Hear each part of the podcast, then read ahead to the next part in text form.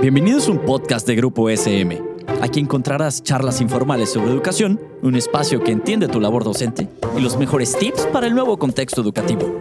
También un espacio donde papá y mamá se sentirán identificados. Esto es Evaluando Ando, un podcast de Grupo SM donde platicamos de evaluación educativa, conducido por Osvaldo Teos.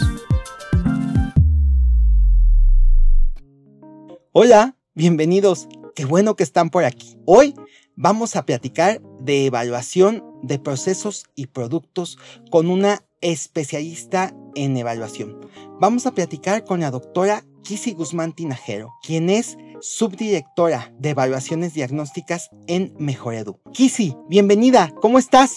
Muchas gracias por la invitación pues muy motivada por poder compartir este espacio en donde vamos a hablar un poco de un tema que seguramente está en todos los centros escolares y aulas de nuestro país y un poco tratar de clarificar de por qué nos referimos con ello y cómo se puede diferenciar de una evaluación de los productos. Bienvenida, qué bueno que aceptaste platicar con nosotros. Y bueno, entrando en materia, me gustaría preguntarte a qué se refiere la evaluación de procesos. Mira, la evaluación de procesos necesariamente tenemos que ligarla con un concepto bastante conocido por los docentes en nuestro país que tiene que ver con la famosa evaluación formativa. Una evaluación de procesos es aquella valoración que nos permite ir entendiendo los avances que van teniendo nuestros estudiantes, nosotros como docentes o cualquier elemento que estemos valorando en términos de, eh, de este proceso de enseñanza y aprendizaje. Entonces, esta evaluación de procesos tiene mucho que ver con la evaluación formativa, es decir, cómo podemos dar cuenta de algún elemento que está incrustado en este proceso de enseñanza-aprendizaje y que lo vamos a ir haciendo de manera continua con algunos ejemplos y algunos criterios que más adelante compartiré. Perfecto. Oye, Kisi, y entonces la evaluación del proceso, evaluación de procesos, es como ir observando cómo se va desarrollando el aprendizaje. Más o menos vamos por ahí la idea.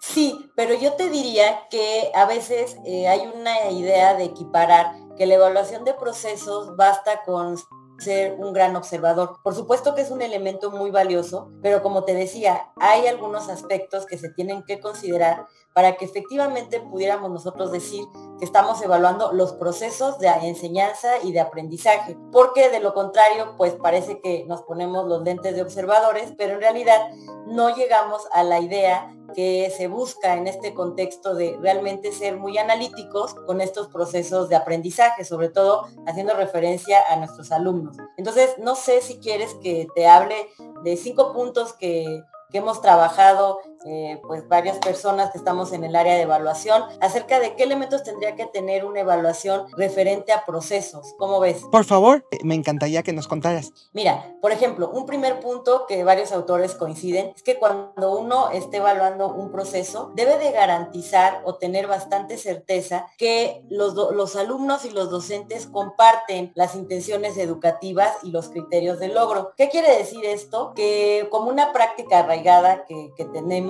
a veces pensamos que con que pongamos el objetivo de lo que vamos a, valorar o cuál es la intención de este, en este caso, de ese proceso que vamos a estar como tratando de registrar, suponemos que ponemos en el pizarrón una nota y con eso va a ser suficiente para que tanto docentes como alumnos pues, compartamos esa idea de meta educativa. Y lo que se ha encontrado es que es indispensable que realmente se puedan explicitar estas metas de aprendizaje más allá de escribirlas en el pizarrón, además de la mano de esta claridad de metas, pues también estos criterios de logro que vamos a observar en esta valoración del proceso, ¿no? Entendiendo proceso como algo continuo, como un desempeño que se da a lo largo del tiempo. Esta selección de criterios podemos como un poco equiparándola a modelos de desempeño. Es decir, en, todo este, en, toda esta valoración de proceso, yo tengo que tener, mis alumnos y docentes tenemos que tener claro cuál es el punto de llegada. Entonces, parece que una buena estrategia que ha funcionado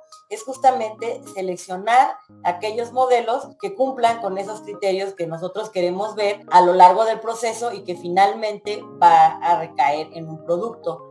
Otro elemento indispensable es el tipo de retroalimentación que damos en esta valoración, hablando de una valoración de, proceso, ¿no? Estamos muy acostumbrados de pronto a dar como muchas valoraciones y pocas retroalimentaciones. ¿A qué me refiero con eso? Que efectivamente, eh, aunque se hable de una valoración de proceso o una valoración formativa, eh, seguimos suponiendo que lo que es valioso es justamente establecer lo correcto o lo incorrecto o dar algunas pistas generales de desempeño, como por ejemplo las famosas etiquetas de muy esfuerzo, échale ganas, vas muy bien, que son válidas, pero que no son suficientes cuando estamos realmente hablando de una valoración de proceso. Entonces, la invitación es que realmente podamos dar en esta idea de evaluación de proceso una retroalimentación o como algunos autores llaman, una devolución formativa. Es decir, que realmente podamos emitir sugerencias o caminos que permitan hacer modificaciones tanto al alumno como al docente. Si no hay una manera descriptiva de comunicar eh, en qué punto de ese proceso se encuentran nuestros estudiantes, pues entonces muy fácilmente nos podríamos perder. Entonces, otra invitación sería realmente poner atención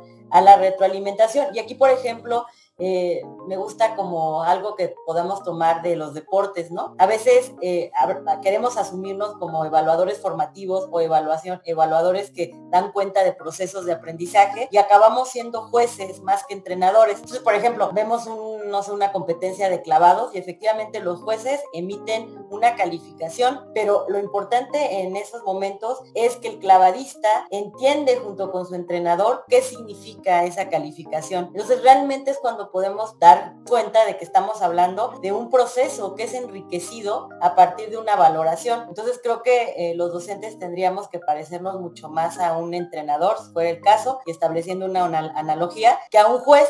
Y desafortunadamente en ocasiones las presiones administrativas, la carga de trabajo, nos hace que todo el tiempo estemos más bien emitiendo eh, una valoración eh, única y que, y que como lo vamos a ver tiene que ver casi con los productos, nada que ver con ese proceso de aprendizaje. ¿Y qué otra cosa te puedo decir? Bueno, yo creo que son dos puntos elementales y también me gustaría comentar que en esta evaluación de proceso van implicados eh, dos, dos, maneras de evaluación también conocidas por, por los docentes, una que tiene que ver con la famosa coevaluación y con, la autoevaluación. Cuando estamos hablando de procesos, eh, hay varios, varios actores que deben darse cuenta de qué es lo que está pasando en el proceso.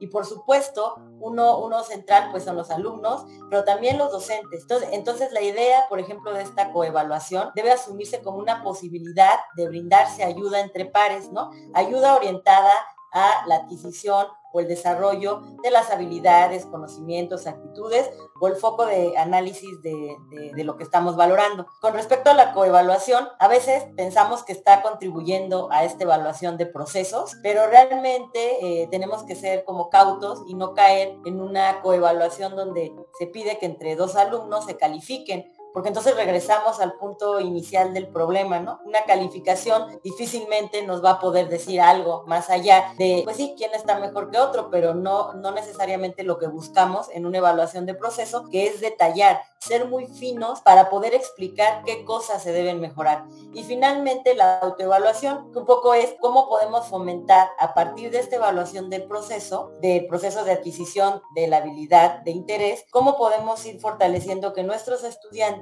realmente puedan darse cuenta de cómo van mejorando, tanto en el campo de conocimiento que están desarrollando como en sus propios procesos de pensamiento. Entonces, todo esto que tiene que ver con la autoevaluación implica elementos, por ejemplo, metacognitivos o seguramente ustedes lo conocen con la denominación aprender a aprender. Entonces, una evaluación de procesos da estas bondades siempre y cuando seamos conscientes de que debe existir una inversión de tiempo importante, que, pero que esa inversión de tiempo al final reditúa en una comprensión mucho más vasta y detallada de cómo son, cuáles son las posibilidades de mejora que tienen los estudiantes y qué podemos hacer nosotros como docentes para poder apoyar. Entonces, es un poco lo que tendría que, comentar con respecto a esta evaluación. No, excelente. Me gusta mucho la analogía de que tenemos que volvernos más entrenadores que jueces.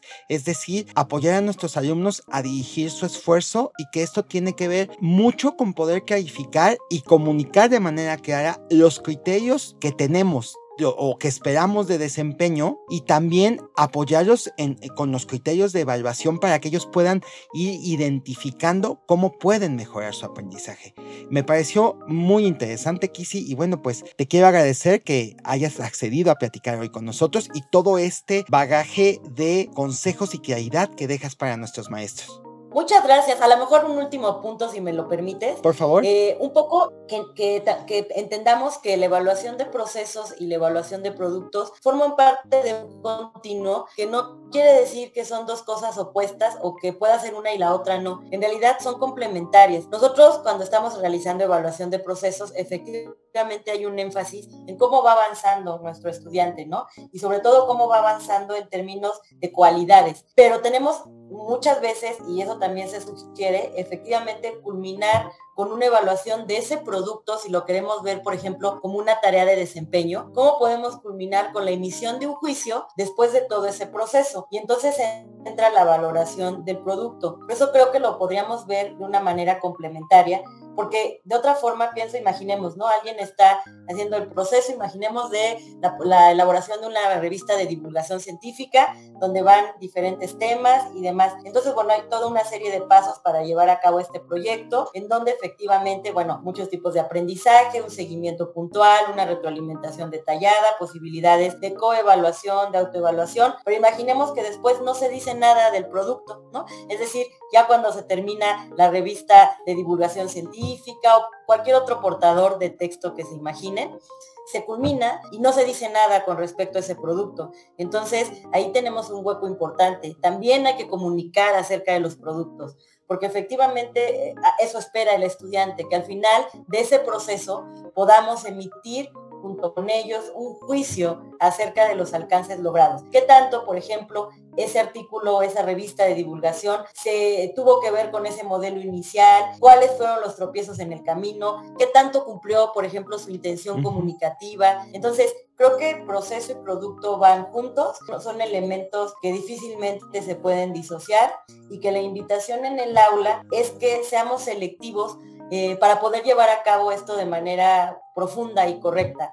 Entendemos que definitivamente no todas las situaciones de aprendizaje, no todos los contenidos pueden estar como, como acomodados de esta manera tan detallada pero sí creo que de los desafíos que tenemos es elegir algunas propuestas que permitan poder hacer realmente una evaluación de proceso y culminar con una evaluación de producto, pero ojo, que se derive del proceso. La cuestión es que a veces en las aulas llega la evaluación del producto de una manera que para los alumnos es sorpresiva. Es decir, como que no entienden de, dónde salió este resultado. Entonces creo que entre mayores claridades demos de cuáles van a ser los nuestros famosos indicadores o elementos o dimensiones o aspectos que vamos a estar valorando, pues llegaremos a una valoración del producto pues claramente conocida por nuestro estudiante, incluso la debería ser el estudiante, porque ya tiene tantas pistas de desempeño que no tiene por qué necesariamente surgir del docente. Muchísimas gracias, eh, me despido, eh, agradezco mucho a SM por, este, por esta serie de cápsulas que me parece van a ser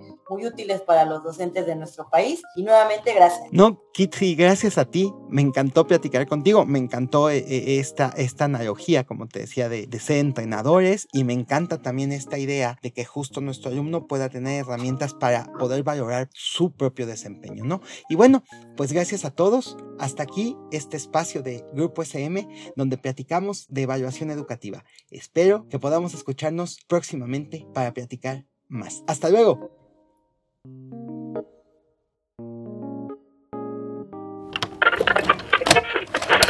Esto fue un podcast producido por Grupo SM. No olvides suscribirte al programa para que no te pierdas ninguno de los episodios. Síguenos en nuestras redes sociales y nos vemos en la siguiente ocasión.